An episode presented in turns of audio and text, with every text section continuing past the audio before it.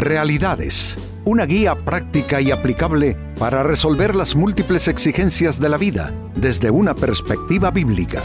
Con nosotros, René Peñalba.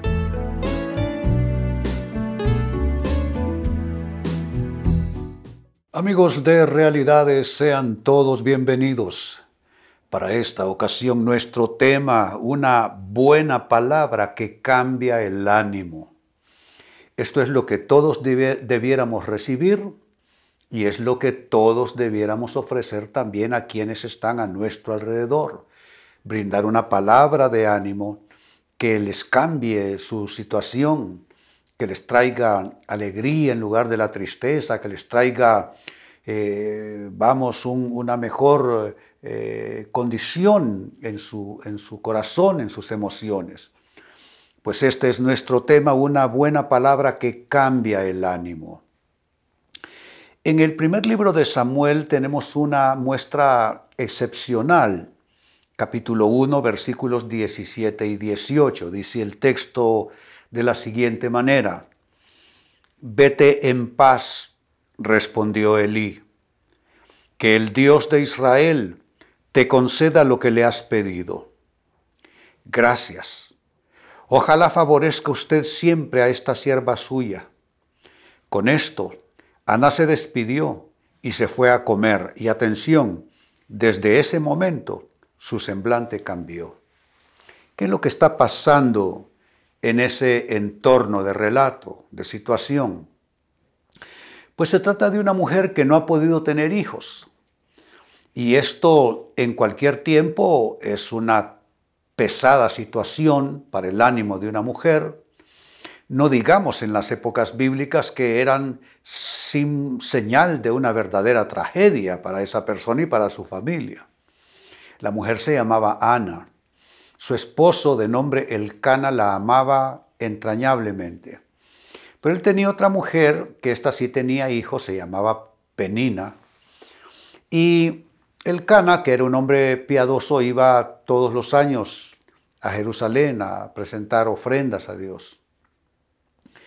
Pero cuando iban, eh, Penina se, se, encargaba, se dedicaba a, a molestar, a entristecer a Ana, pues porque ella sí podía tener hijos y la otra no.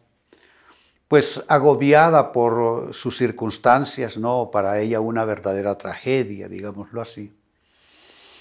Ah, eh, se se puso a orar sin saber que estaba siendo observada. Quien la observaba era el sacerdote Eli. Pero él la miraba que oraba como diríamos nosotros entre dientes, no algo que se está murmurando sin poder precisar qué es lo que está diciendo en su oración. Y él la tomó por una mujer borracha. Y le dice, mujer, ¿cómo es que a estas horas tú estás borracha? Y él le dice, Señor, no he bebido vino ni sidra pero soy una mujer agobiada de corazón. A lo cual el sacerdote le respondió, vete en paz y que Dios te conceda tu petición. Y esa palabra fue tan impactante para ella, acostumbrada a recibir burlas, rechazo por parte de su contrincante sin ella querer ser su enemiga. Entonces aquello le devolvió el aliento, le devolvió el ánimo y le devolvió la esperanza. ¿Y qué fue lo que sucedió? No solo cobró ánimo, pero Dios le hizo el milagro y le concedió un hijo que fue el profeta Samuel, que es de los profetas más, yo diría, extraordinarios de la historia sagrada del pueblo de Israel. Pero me gusta lo que he leído. Dice que desde ese momento su semblante cambió. ¿Qué momento? Una palabra una palabra que recibió, que Dios, que el Dios de Israel te conceda lo que le has pedido. Eso fue todo. Pero aquello le cambió completamente su, su condición interior. Amigos, las palabras tienen poder de cambiar el estado de ánimo de las personas, sea para empeorarlo o para mejorarlo. Nosotros podemos poner cargas de opresión, de angustia, de temores sobre las personas, o podemos todo lo contrario, despejar su atmósfera de corazón con palabras oportunas, palabras que, como bien dice nuestro tema y enfoque, palabra buena que cambia el ánimo de las personas. Ahora, ¿cómo debe ser esta palabra? Una palabra buena que cambie el ánimo, que restaure, que sane, que levante. ¿Cómo debe ser esa palabra que cambie el ánimo? Atención a lo que sigue. En primer lugar, la buena palabra que cambia el ánimo debe caracterizarse por ser una palabra esperanzadora. Dar esperanza a otros seres humanos, eso es volvernos amigos de Dios. Debemos de esperanzar a nuestros hijos cuando viven sus pequeñas derrotas en juegos infantiles, en rendimiento académico, en situaciones que se dan con otros compañeritos de aulas. Debemos de esperanzar a nuestros hijos. Debemos de esperanzar a nuestro cónyuge cuando pierde el trabajo. ¿Quién pierde el trabajo porque quiere? Nadie. ¿Y cuántas personas una vez que el cónyuge fue despedido, lo que sigue a continuación es que la persona que está para animarla es la que comienza a caer encima, caerle encima con reclamos, con palabras de desaliento, de desánimo. Así es que donde quiera que estemos en el hogar, en el trabajo, entre nuestros vecinos o con los hermanos en la iglesia o en cualquier otro entorno de relación, debemos de tratar de brindar palabras de esperanza. El mundo está eh, viviendo una de sus peores etapas. La gente no se caracteriza por, por transmitir esperanza, al contrario, lo que vemos y oímos todos los días son malas noticias, malos augurios. Aparte que cuánto rechazo hay entre seres humanos, cuánto un espíritu de contienda se ha levantado en, la sociedad humana. Y las personas no solo es que son indiferentes entre ellas, no es que no solo no se importen, es que, es que buscan incluso empeorar la situación de su prójimo. Así es que, insisto, si tú sueles dar una palabra de esperanza, te vuelves amigo de Dios te vuelves un instrumento de Dios para aquellas personas que están a tu alrededor, que estén mal porque se lo merecen, porque se lo han ganado. Hombre, dejemos que sea Dios quien decida eso. De nuestra parte, no juzguemos. Esperancemos a aquel que incluso no merece la esperanza, no importa. Seamos como es Dios. Jesucristo dijo que debemos actuar como Dios actúa, que manda su sol y su lluvia sobre buenos y sobre malos, sobre justos e injustos. Así es que, ¿cómo debe ser la buena palabra que cambie el ánimo? Debe ser una palabra esperanzadora. Segunda forma de respuesta, debe ser una palabra que comunica empatía. ¿Qué es la empatía? La empatía básicamente es ponerse en la piel de las otras personas. Claro, a ti lo tuyo te duele, lo tuyo te importa, eso es natural. Pero, ¿por qué no ponernos un poco en la piel ajena y sentir un poco lo que la gente siente? Y pensar en términos de los trabajos que están pasando con sus dificultades, de las cargas pesadas que les toca eh, tener que llevar. Empatizar con los demás nos vuelve humanos, nos vuelve humanos. Cuando perdemos empatía y renunciamos a la compasión, a la misericordia por el sufrimiento ajeno, entonces nos volvemos peor que animales. Jesús contó una parábola de un hombre que iba eh, entre la, la carretera, digámoslo así, entre Jerusalén y Jericó, y cayó en manos de ladrones. Lo despojaron, lo dejaron malherido, tirado en el piso.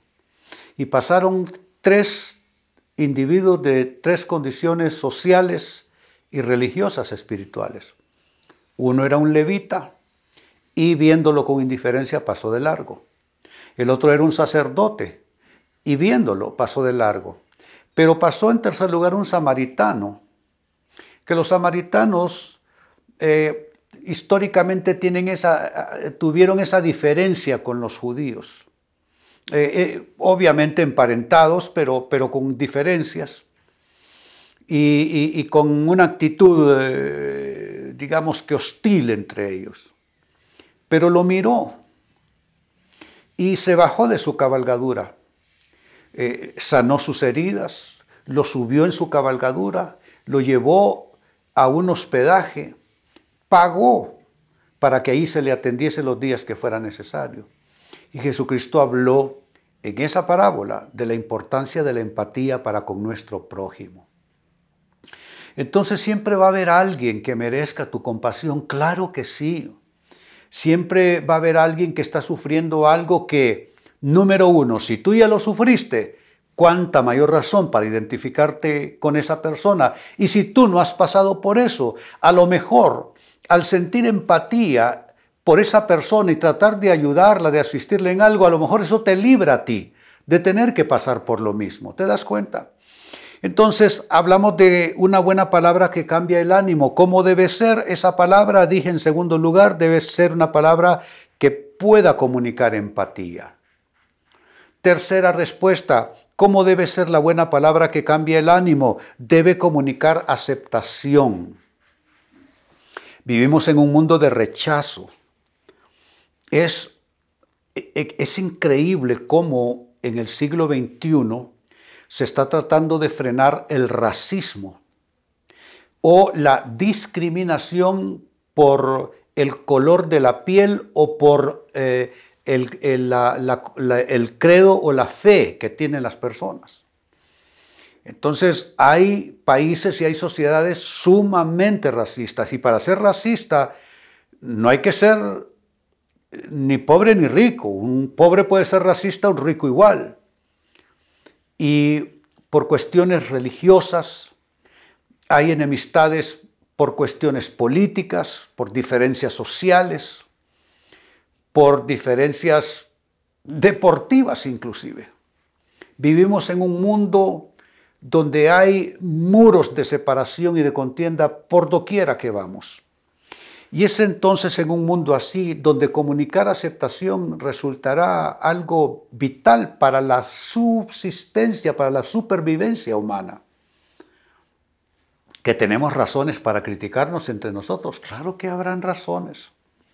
Que tenemos razones y argumentos para estar disgustados unos con otros, probablemente habrá una y mil razones y causas. Pero ¿por qué no aceptarnos aún a pesar de las diferencias? ¿Tienen que dividirnos y separarnos las diferencias que tenemos? No, no tienen que separarnos. Yo he visto y he conocido amistades, por ejemplo, de judíos y palestinos que están en esa lucha histórica entre ellos. Yo he conocido casos de un pastor protestante tomando café conversando con un sacerdote católico y un ministro musulmán.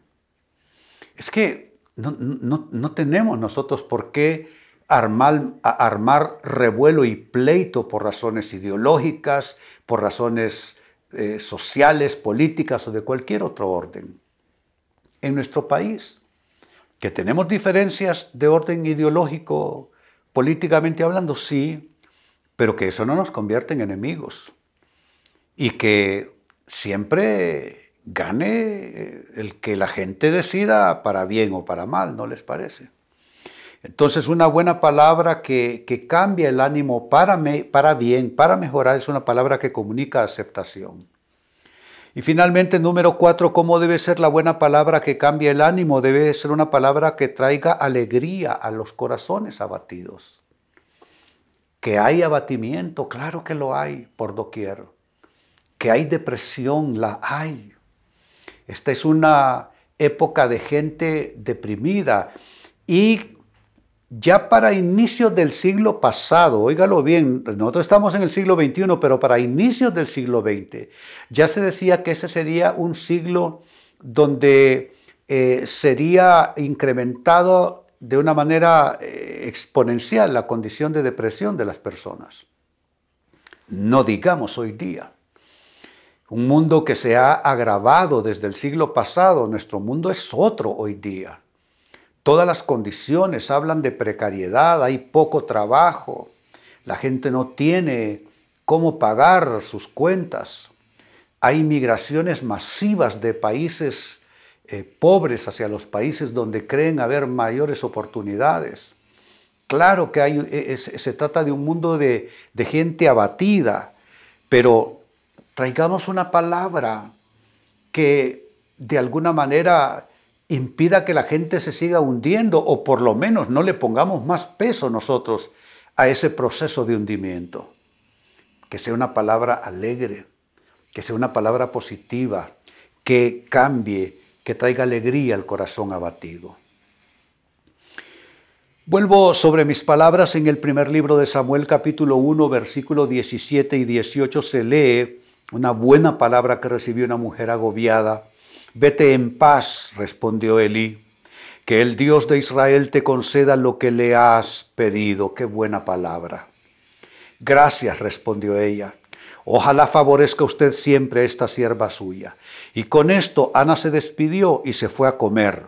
Desde ese momento su semblante cambió. Tú puedes ser instrumento para cambiar el ánimo de las personas. Cambiar el ánimo para bien, no para mal. ¿Y cómo puedes hacerlo? ¿Cómo puedes traer una buena palabra que cambie el ánimo? Trayendo una palabra bajo estas digamos que, eh, cualidades, características. Uno, que sea una palabra esperanzadora. Dos, que sea una palabra que comunique empatía. Tres, que sea una palabra que comunique aceptación a las personas, no rechazo. Y cuatro, que sea una palabra que traiga alegría a aquellos de corazón abatido. Amigos, con esto cierro el tema, de igual manera me despido y les recuerdo que nuestro enfoque de hoy ha sido titulado Una buena palabra que cambia el ánimo. Hemos presentado Realidades con René Peñalba. Puede escuchar y descargar este u otro programa en rene-penalba.com.